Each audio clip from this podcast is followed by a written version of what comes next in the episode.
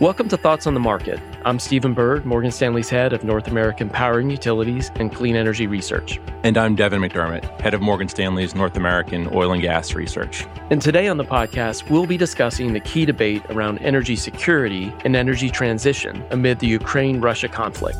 It's Tuesday, March 29th at 9 a.m. in New York.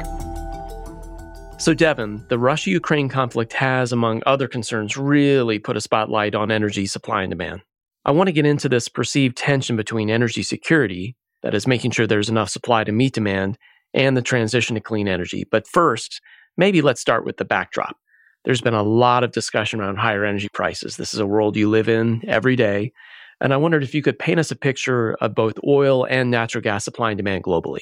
Yeah, certainly, Stephen. It's definitely been a dynamic market here over the last several years coming out of COVID and the price declines that we saw then and the sharp recovery that we've been in now for about a year and a half across the energy commodity complex. If we start with oil first, we had record demand destruction in the second quarter of 2020 around global lockdowns, industrial activity slowing, and along with that, oil prices broke negative for the first time in history. And then coming out of that, we've had the combination of a few factors that drove prices higher. The first has been demand, has been on a very strong recovery path since that bottom in the second quarter of 2020, growing alongside people getting out again, aviation starting to pick up, the economy growing on the back of the stimulus that was injected over the past few years around the world, not just in the US and then constrained supply. And that constrained supply comes from a mix of different factors, but the biggest of which is a reduction in investment around the world. The other factor is decarbonization goals, in particular with the global oil majors, which are big investors in global oil and gas capacity. And they've put their marginal dollar increasingly into low carbon initiatives, new energies platforms, renewables, driving decarbonization goals across their global footprint. Now, shifting over to the gas side, Gas is a fascinating market globally. It's fairly regionally disconnected historically, but we've had this big investment over the past decade in liquefied natural gas or LNG that's really brought these regional markets together into one global picture. And we've been on, up until COVID, a declining path on prices. LNG projects take many years to build. They're expensive. They have long paybacks, and they were first to get chopped when companies cut capital budgets to preserve liquidity. Back in 2020, but demand was still growing through that time frame. So it pushed us into this period of supply shortfall and higher prices. And actually last year on three separate occasions we set new all-time highs for global non-US natural gas prices and that recovery path and period of stronger for longer prices has persisted here into 2022 and even prior to Russia Ukraine uh, it was something that we thought would persist for at least the next several years you know, it's fascinating. Before the Russia Ukraine conflict, we already had, you know, tight markets, rising pricing. Now we really need to dig into the Russia Ukraine conflict and all the impacts. Maybe let's just start, Devin, with sort of how big of a player Russia is in terms of oil and gas and what the impact is of any current or future sanctions against Russia. Russia is one of the world's largest producers of oil and also one of the world's largest producers of natural gas. And to put some numbers around that, Russia represents about 10% of the world's oil supply. About half of that gets exported to the rest of the world. And they represent about 17% of the world's natural gas supply. About seven of that gets exported to the rest of the world. These are big numbers. If you look at Europe specifically, about 30% of their gas needs are coming from Russia on pipeline gas right now. So any disruptions to those flows have significant impacts to the global oil and gas market on top of this already tight backdrop. And Devin, I guess as we think about Europe, there's tremendous focus. As you point out, Russia is a major player in energy and a major exporter. And I wonder if you could just talk through the current situation and what do you think could be feasible in terms of satisfying energy demand as Europe thinks about looking for other sources of energy? Yeah, it's, it's a good question, Stephen. And our European energy team has done a lot of work around this. And they think that because of the events that have happened so far, not including any potential incremental sanctions or disruption of supply, that we'll lose about a million barrels a day of Russian oil here over the next several months, starting in April through the balance of this year. And again, just to put that into context, that's about 10% of Russian supply, about 1% of the world's supply on a normalized pre COVID basis. Now, some of the disruption in flows to Europe will be bought by other countries. You've seen India and China step in and pick up some of this Russian crude that's no longer going to Europe, but it's not going to fill the entire gap. So it leaves us tighter in the oil market than we were just a few weeks ago. On the natural gas side, it'll be a gradual pivot away from Russian pipeline gas than the European market toward a range of different things, one of which is LNG. liquefied natural gas.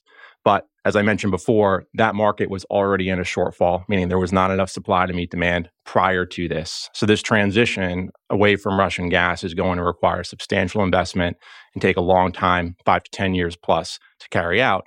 It means that these high prices that we're seeing likely have some sustainability to them.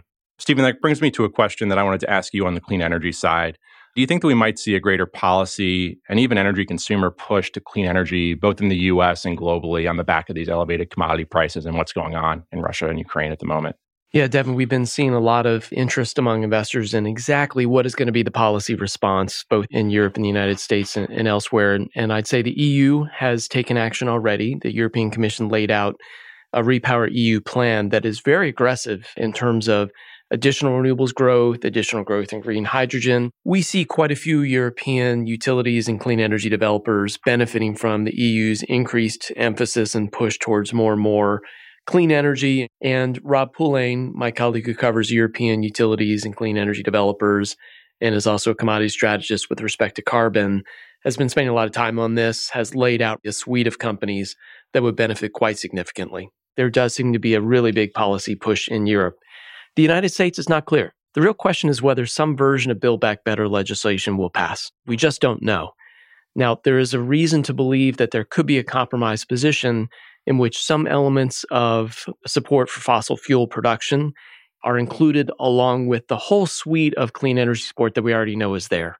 That said, it's possible that compromise simply won't be met. And in that case, we won't get any kind of additional support at the federal level. What's fascinating in the United States, though, is frankly, we don't necessarily need to see that support in order to see tremendous growth in clean energy. We're already seeing a big shift. And as we stand today, we think that clean energy in the United States will more than triple between now and 2030. It's one of the fastest growth rates globally. That is driven mostly by economics, in some cases by state policy, but mostly by economics. So, Stephen, I wanted to go back to this question on the tension between energy security and the energy transition. Is it an either or? You know, Devin, we get asked that question a great deal, and I strongly believe the answer is no. Those two ideas are not mutually exclusive. And in fact, what we're seeing is both a policy push as well as a business push in both directions. And a good example of that would be the US utilities that I cover. They are certainly very focused on deploying more renewable energy. And as a group, for example, we see that utilities will decarbonize in the United States by about 75% by 2030 off of 2005 baseline. So very aggressive decarbonization. At the same time, those utilities are very focused on ensuring grid reliability. Now, as we deploy more renewable energy, we're learning quite a few lessons. One lesson is the importance of more energy storage. So demand has been picking up a great deal for that. Another lesson we're learning is the importance of nuclear generation. We're learning that they're critical. They provide both reliability and also zero carbon energy. And in the US, we've had a very strong operational track record for our nuclear fleet. So we're learning lessons along the way, but what we're seeing is a push in both directions. Now, as you know, clean energy relative to the world that you live in, oil and gas, is still fairly small. It's going to take many years before clean energy really makes a meaningful impact in terms of global energy consumption. That said, for example, coal generation in places like the United States will decline over time and be replaced with mostly renewable energy, but also with some degree of natural gas generation to ensure reliability. So we're seeing really both ideas play out.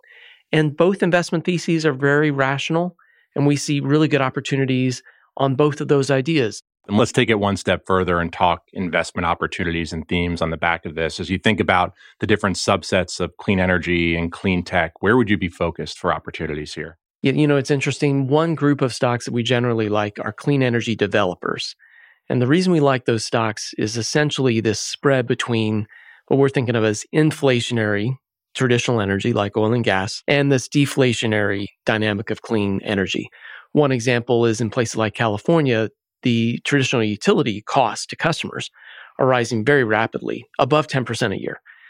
If you look in the long term, the cost of our clean energy solutions are dropping anywhere from 5% a year to 10, 15% per year that's a tremendous economic wedge. And we think the developers will be able to essentially capture a lot of that spread.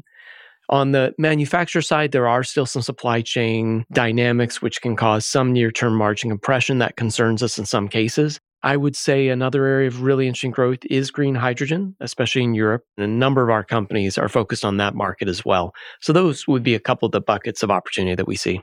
Great, Stephen. Thanks so much for the time today. It's really a fascinating topic and one that's unfolding right before our eyes. Well, it was great speaking with you, Devin. And thanks for listening. If you enjoy Thoughts on the Market, please give us a review on Apple Podcasts and share the podcast with a friend or colleague today.